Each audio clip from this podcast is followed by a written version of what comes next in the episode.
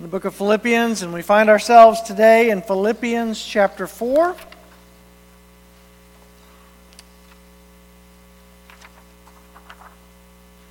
Today we'll be focusing on verses 8 and 9. It's found on page 982 in your Pew Bibles if you'd like to follow along there, if you do not have your own copy of the Bible with you this morning today.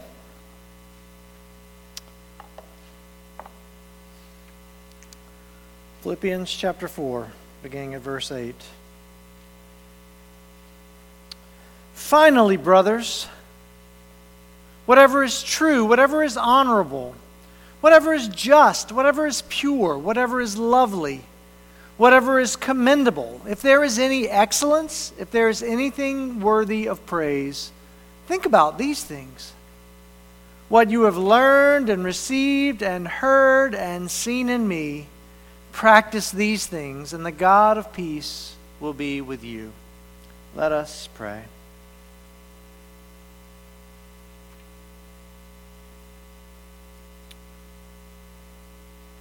Lord, I thank you again for your people. I thank you, Lord, for the privilege that it is to open up your word to your church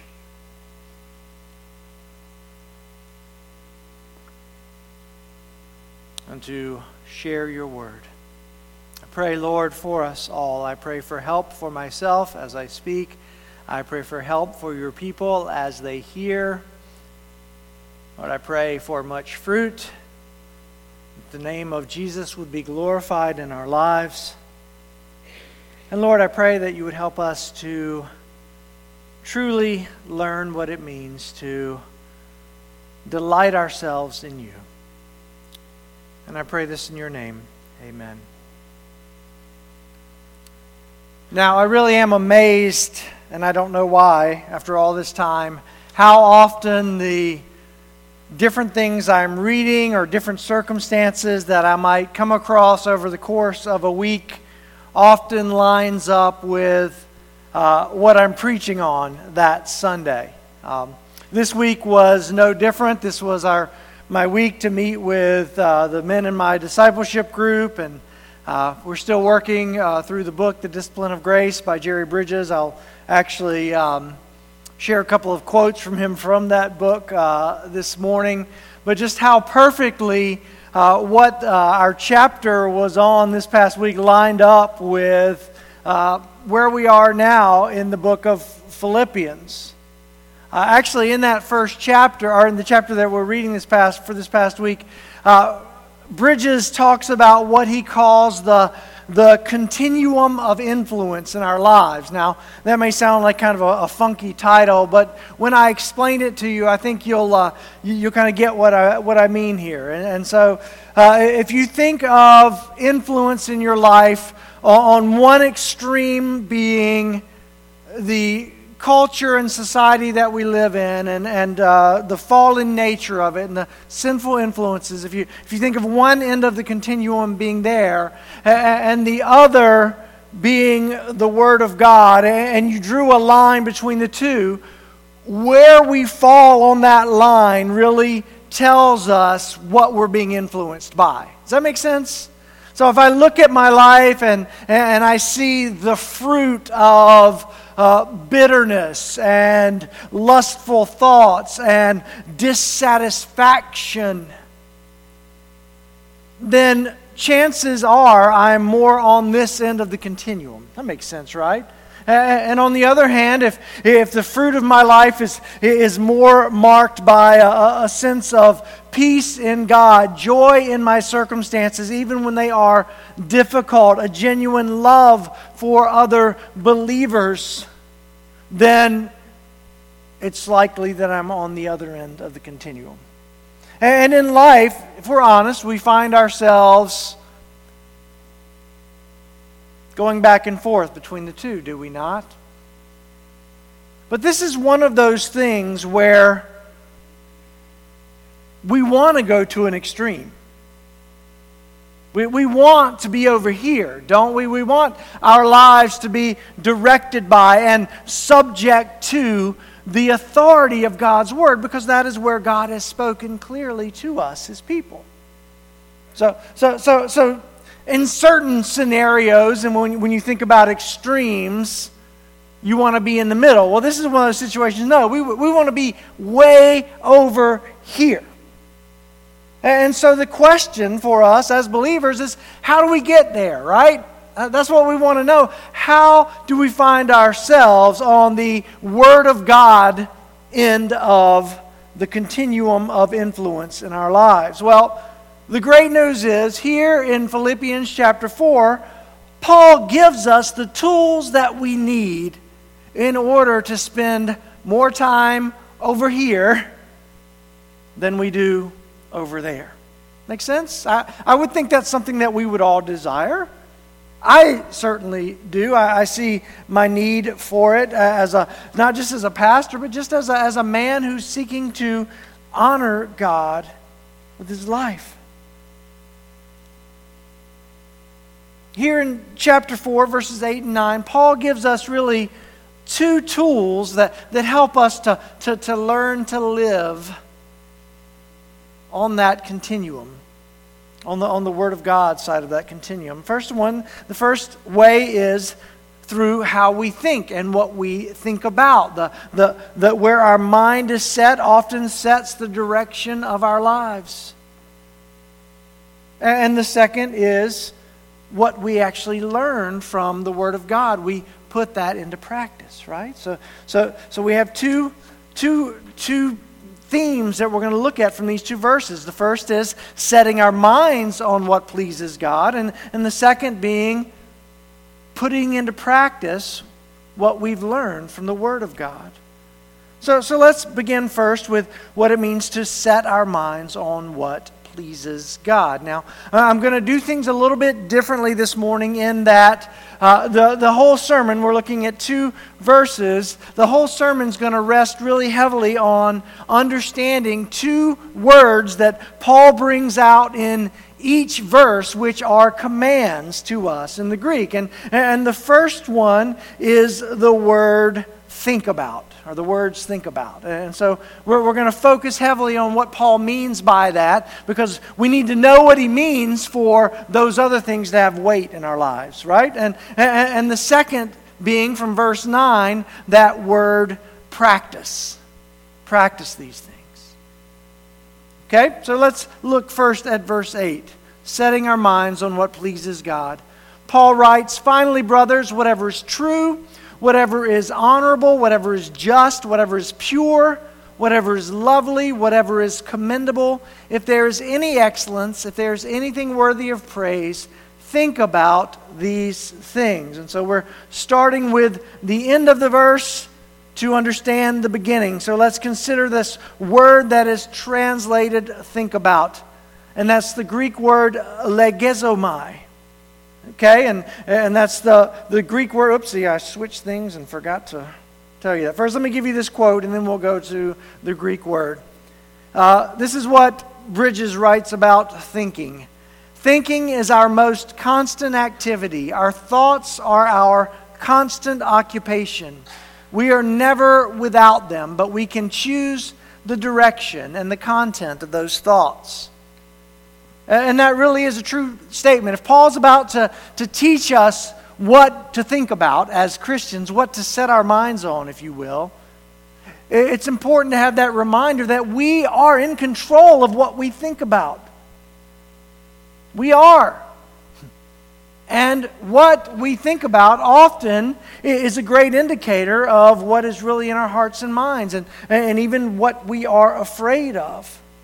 What we think about matters, brothers and sisters. What we dwell on matters because these thoughts and meditations direct the course of action in our lives.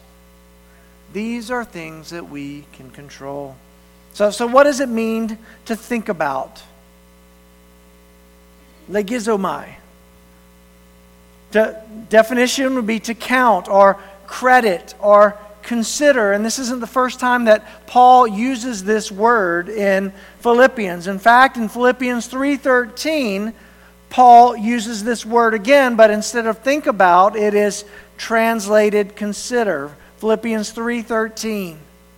Brothers, I do not consider that I have made it my own, but, I, but one thing I do, forgetting what lies behind and straining forward to what lies ahead, I press on toward the goal for the prize of the upward call of God in Christ Jesus.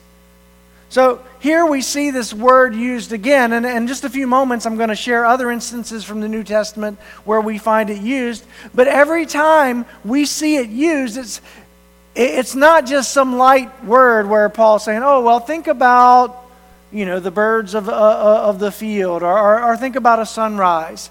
No, he's saying, think in a way that, that has direct effect on the way that you act, the way you carry yourself, the way you understand who you are. Paul says, Listen, I, I don't consider that I've arrived at that point where I'm going to see Jesus face to face, but, but what I'm going to do is I'm going to keep living in a way where that's what I'm looking for. I'm forgetting everything, everything that I had gained through my privilege in life and, and, and the family I was born into and the job that I had and the, all of that. I'm putting those things behind me and I'm straining forward to Christ's likeness because that is what I'm called to. So, Paul's understanding, his thinking about his spiritual growth and his desire to be with the Lord is what drives him, not resting on who he once was. Does that make sense? We, we see this elsewhere in Scripture as well. Here's some other uses in the New Testament of excuse me, uh, of the Greek word logizomai. Sorry. Um, the first being Romans 6.11. Paul's writing about their, uh, our, our, the attitude we are to have as believers once we've been justified through faith in Christ. Romans 6.11, Paul writes, So you also must consider yourselves dead to sin and alive to God in Christ Jesus. So, what does that mean? Paul says, listen, a new reality has happened in our lives when we enter into the kingdom of light from the kingdom of darkness. When we've been saved, when we've been declared righteous by God, we need to have a new understanding, a new estimation, a new consideration of who we are and how we live. It's life changing. Consider yourselves dead to sin, but alive to God in Christ. Romans 8 18. Paul writes, For I consider that the sufferings of this present time are not worth comparing with the glory that is to be revealed to us. Paul was going through what? Trials. He faced trials on every side as an apostle. He was beaten. He was imprisoned. He faced shipwreck, illness, rejection by his own people, people in the church slandering him. And Paul says, listen, all of that, as bad as it may be, does not come close to the glory that is to come. And that enabled him to persevere. So Paul thought about his trials in light of a future glory that was to come, and that enabled him to be faithful. Can you see that, that he's not just idly thinking about something, but he is counting the cost and the worth of these things in order to be faithful? Finally, Hebrews 11 19. The writer of Hebrews is using the example of Abraham when he was uh, offered up Isaac to, um, at the command of God. Beginning at verse 17.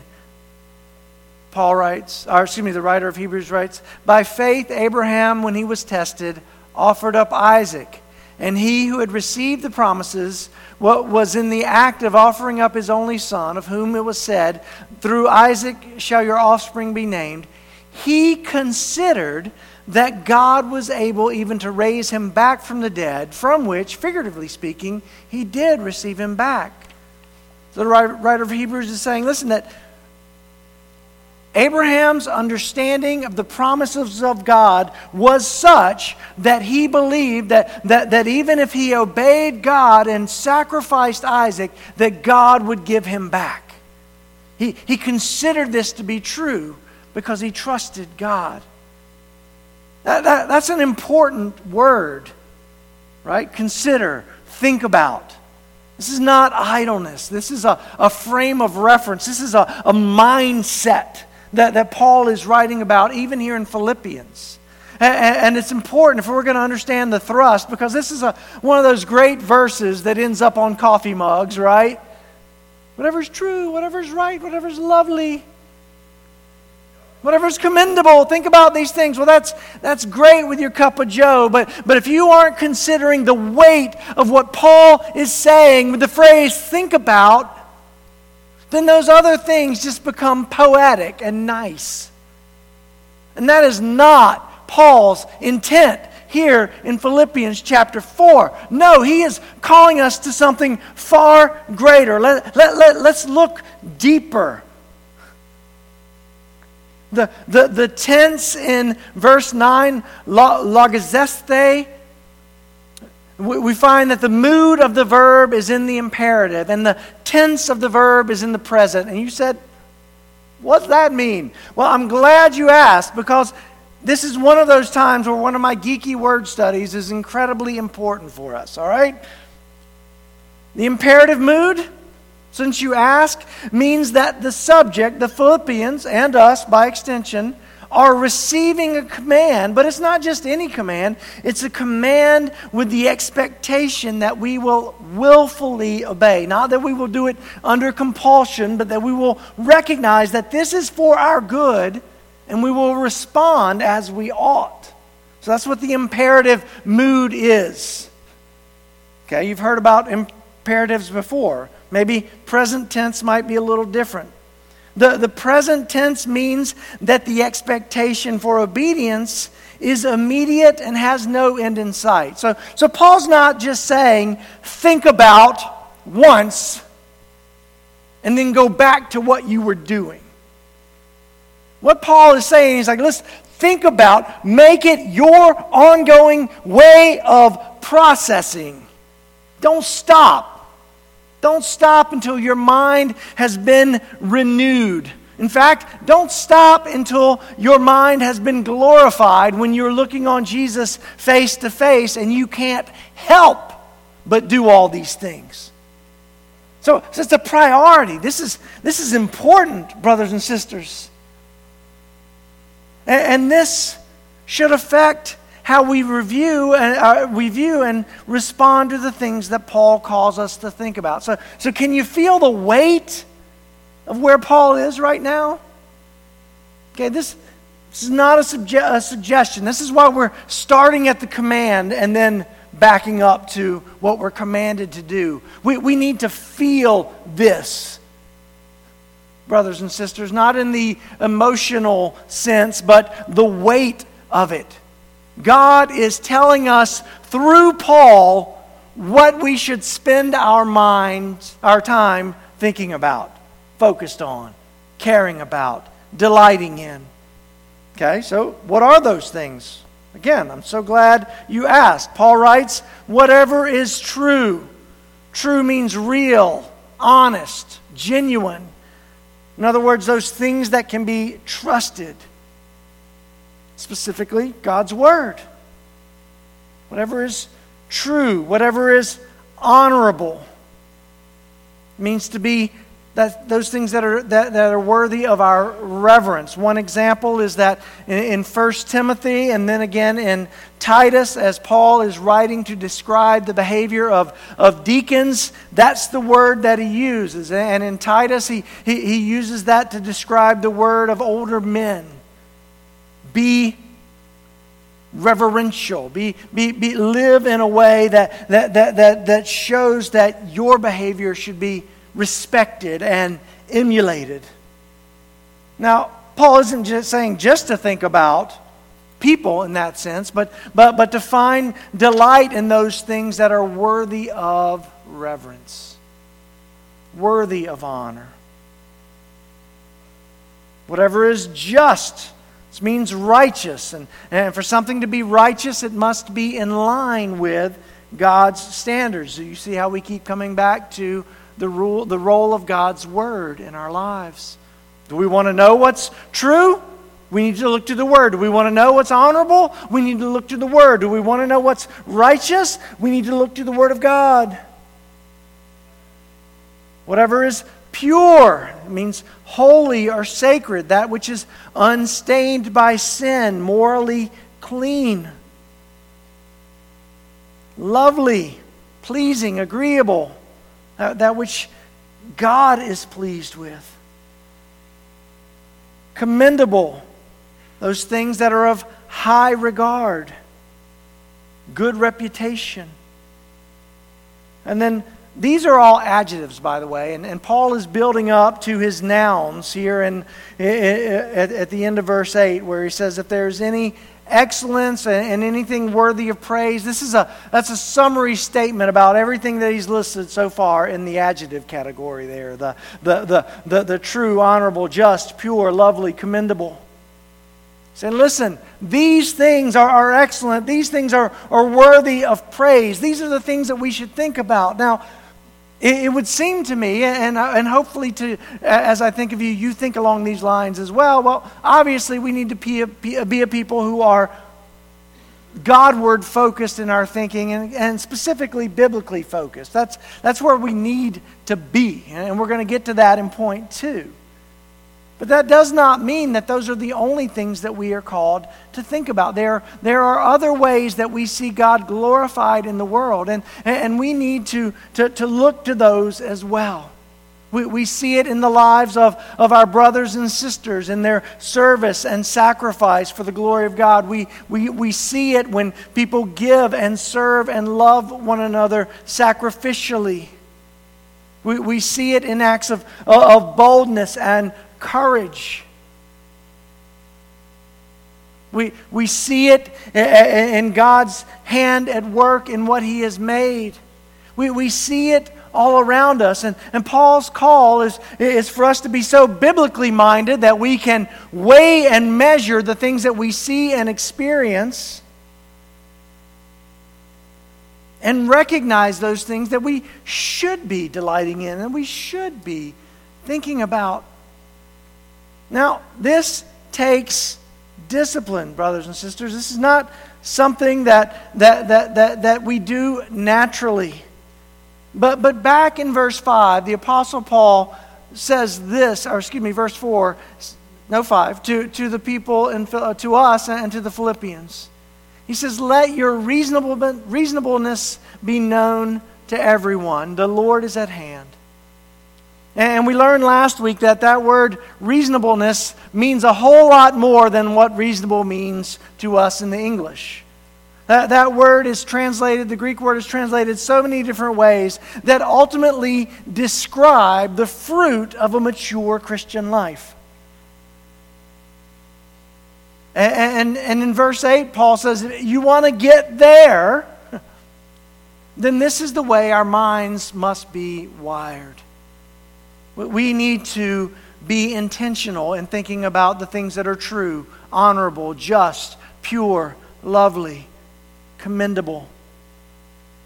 Because this is what we are called to as the people of God. So, what are some ways that we can set our minds on what it pleases God? First of all, we learn to delight in God and in His Word. We learn to delight in things that honor God.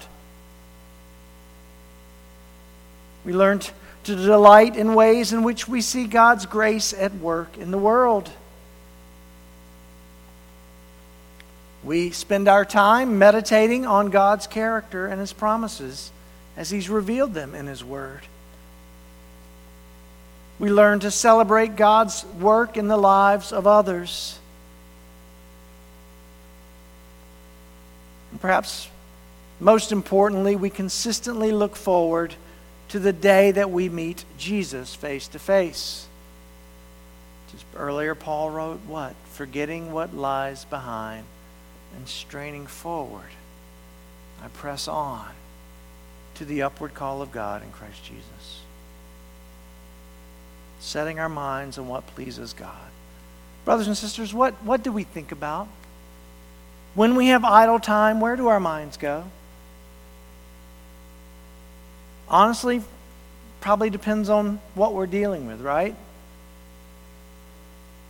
Paul is not writing this in a vacuum. He is not factoring out the reality of how difficult life in this fallen world can be. But in the midst of this fallen world, he is calling us to a better way. Every one of you in this room has been blessed with a good mind. And, and, by a good mind, I'm not referencing your intellect, which you're all smarter than me, but what I am referencing is it's good in the fact that if your faith is in Christ, it has been redeemed by God. So you have the capability to dwell on and, and to think about and to study the Word of God and to be transformed by it. And not only can you, not only can we, but we should. We must, brothers and sisters. So, so, so the first way that, that we grow and, and, and, and, and, and are transformed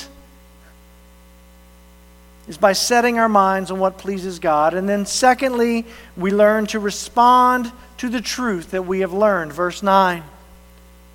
Paul continues, What you have learned and received and heard and seen in me, practice these things, and the God of peace will be with you.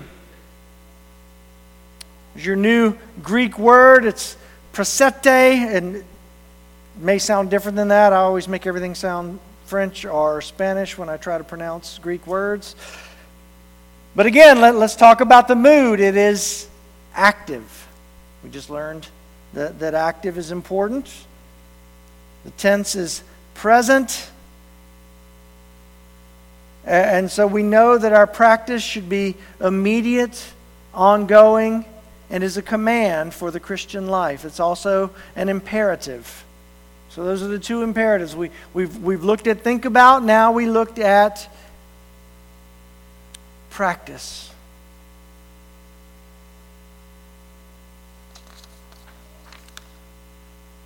Paul writes, what you have learned. And, and, and, and the, the, this is a, a verb form of, a, of the noun that's translated disciple in the Bible. Isn't that interesting?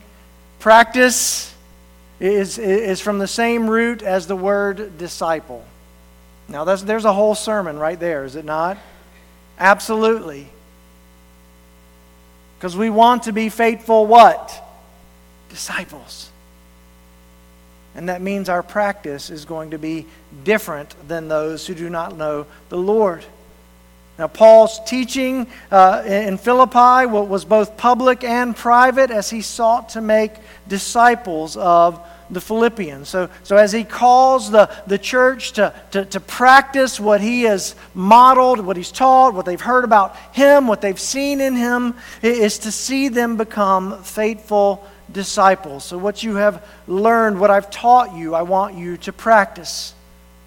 Secondly, what you have received. Now, this is an interesting uh, dynamic that we see Paul doing here.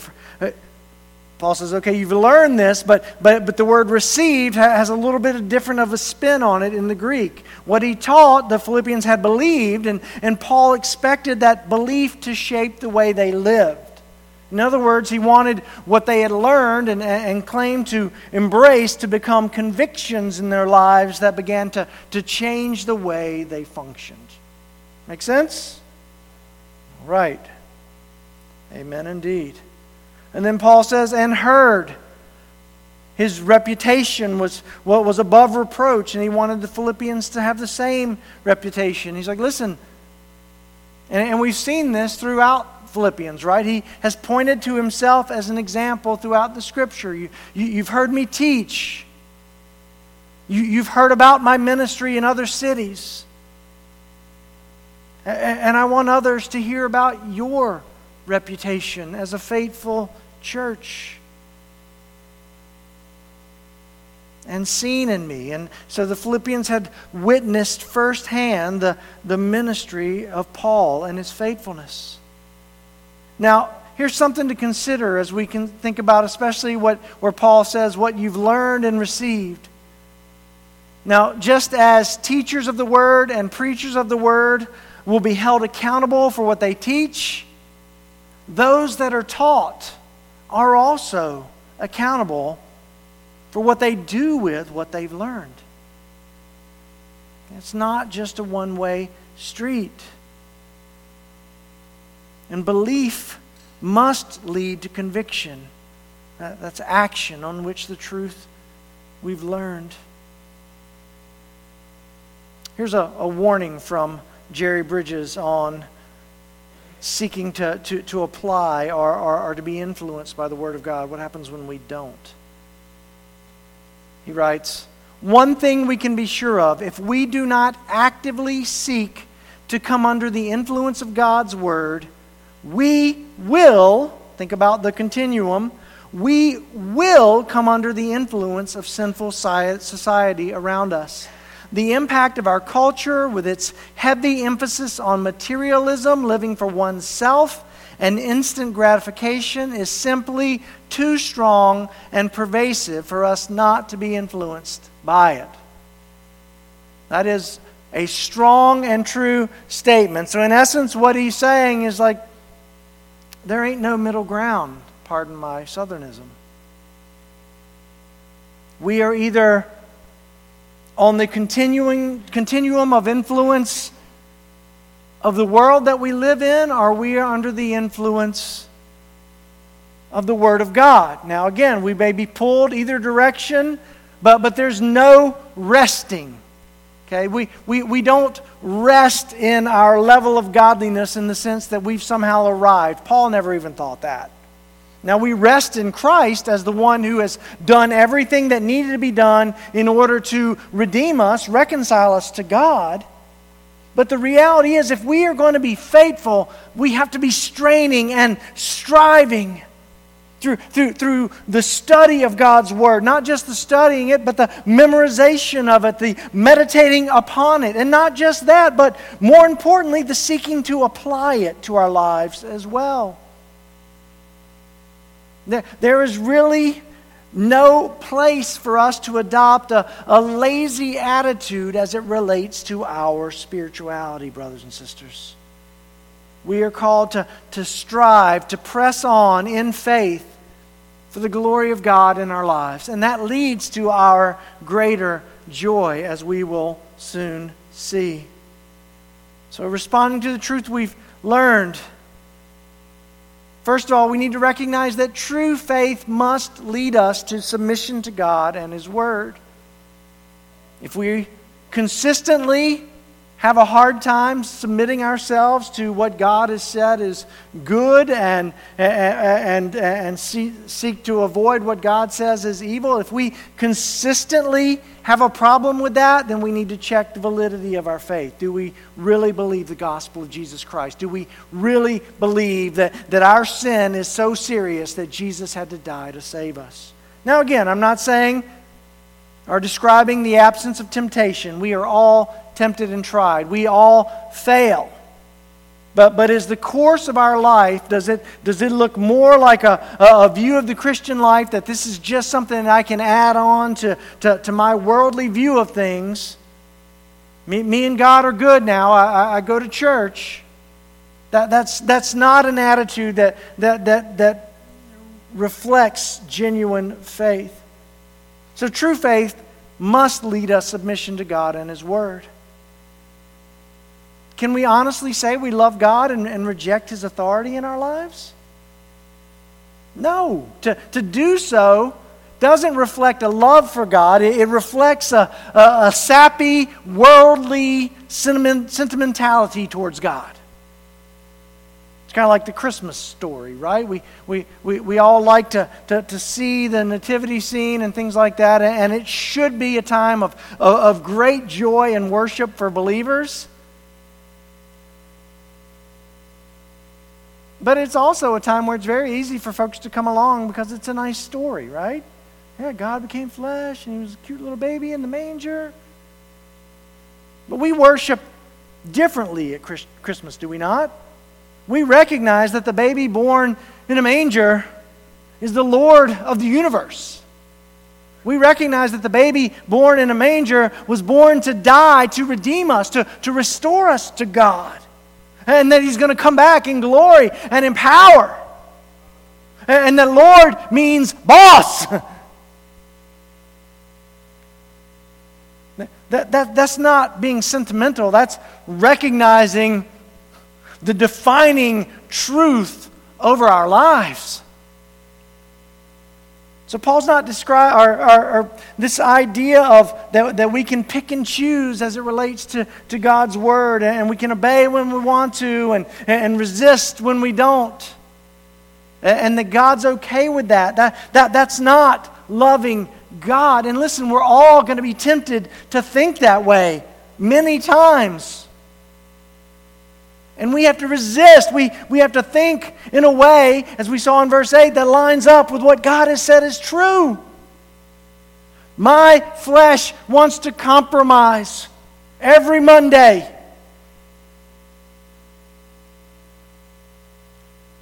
And if they're, not just Monday, by the way, but especially on Monday, every day. But Mondays, after ministry on Sunday, I know that this desire is going to be strong, and, and, and even the words that I know are true and authoritative, that there's this temptation for them to lose their punch. Well, Jesus, I was faithful yesterday. Can I just compromise a little bit today? And to say it from here sounds stupid, but it is a perfect description of life on this earth. We can be flying high one day and the next, everything that we affirmed the day before is called into question. And that's why Paul says, orient your mind towards what you've learned. Believe it, cling to it, stand on it, no matter what your eyes and your mind and your heart may say to you in those moments of weakness. Cling to the truth. That's why God, one of the reasons God gave it to us in the form of a book. Because no matter how you feel, you can turn back here and it says the same, same thing every day. Something you can stand on, something you can rest in.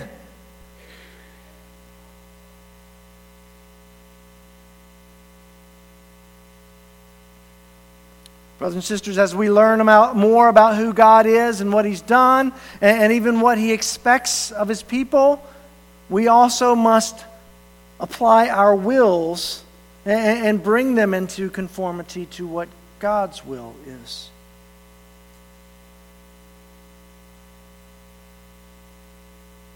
And as we grow in spiritual maturity, we are called to teach and disciple and serve as examples to others as we point them to the God who saves. As we grow in knowing Him, we grow in our love for Him, dear ones.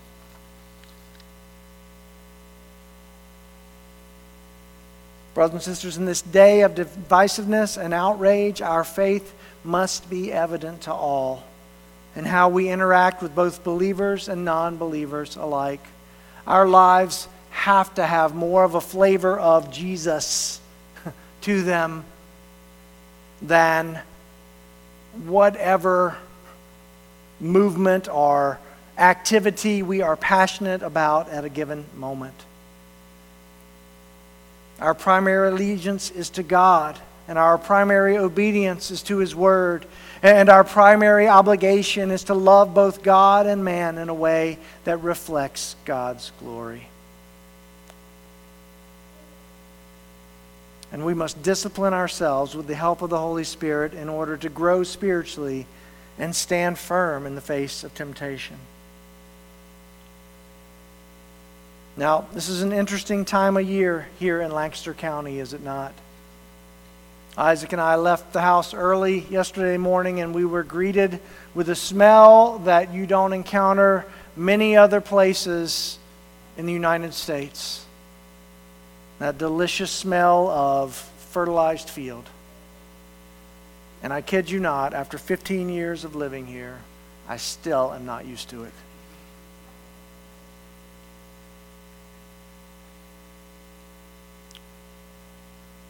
But as believers, we have a different aroma to our lives.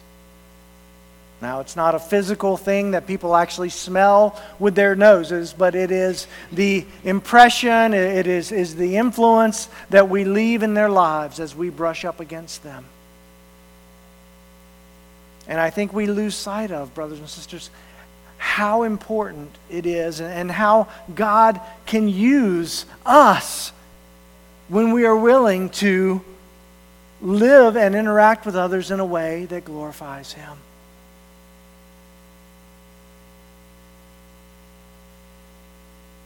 They, they, they need that scent of, of, of Jesus in their nostrils more than they need to hear about how much I love hunting. They need that, that, that aroma of Jesus in their nostrils more than they need my political views. They need that aroma of Jesus in their nostrils, spiritually speaking, more than they could use anything else. But what are they left smelling when I walk away?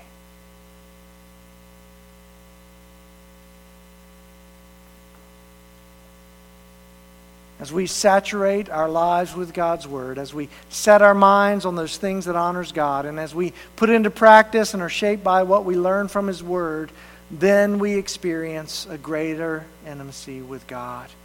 And that's how Paul wraps up this section.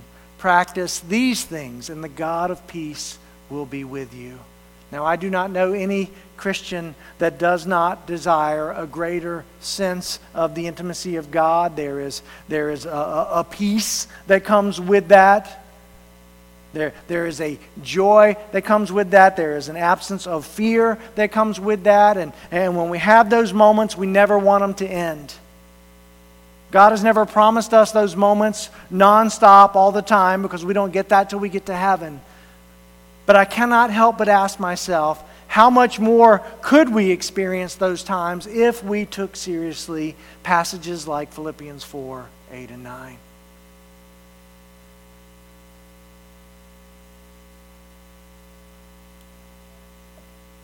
I believe this passage calls us to repent and reprioritize our lives. First of all, we must remind ourselves, remember that, that the greatest gift that God has given us is Himself. We must embrace the calling on our lives that the greatest endeavor that we will ever undertake is seeking to know God through the study of His Word. Do you believe that? That, that the greatest thing that you've been called to apply yourself to every day is, is to come to know God better from His Word. And then let the fruit of that shape everything else you do. We must come to realize that the greatest gains we will ever make in this life relate to how we glorify God.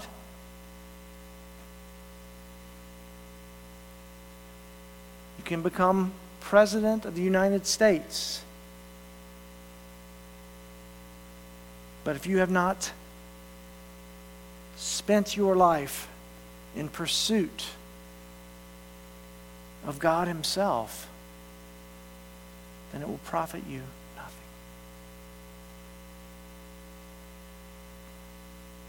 We must act on these realizations by prioritizing those disciplines that enable us to draw nearer to God in faith and obedience. We must study God's Word. We must meditate on God's Word. That means think deeply, chew on, if you will, God's Word. We must be a people of prayer. We must be sincere in our worship. We must pursue true fellowship with other believers. We must sacrifice and serve one another with joy. We should pursue personal holiness as followers of Christ, and so on. But these are the ways in which we grow in our faith. And this is a call to all believers. Let us pray. Lord, I pray, first of all, that we would never, ever, no, never forget that discipline and obedience are not the basis of our salvation, but they are the evidence that we are truly in the faith. Lord, we don't study, we don't pray, we don't worship in order to get you to forgive us. We do so because you have. And so I pray, Lord, that each person here, Lord, whether they have been offended, challenged, even are questioning their faith, Lord, I, I pray that, that, that above all else they would see the call to Christ as being the only way of salvation. Uh, and then they would see these calls to, to, to, to, to, to obey, to study, to read, to, to, to, to follow you as the fruit of a saved life. I ask that you would do this in Jesus' name. Amen.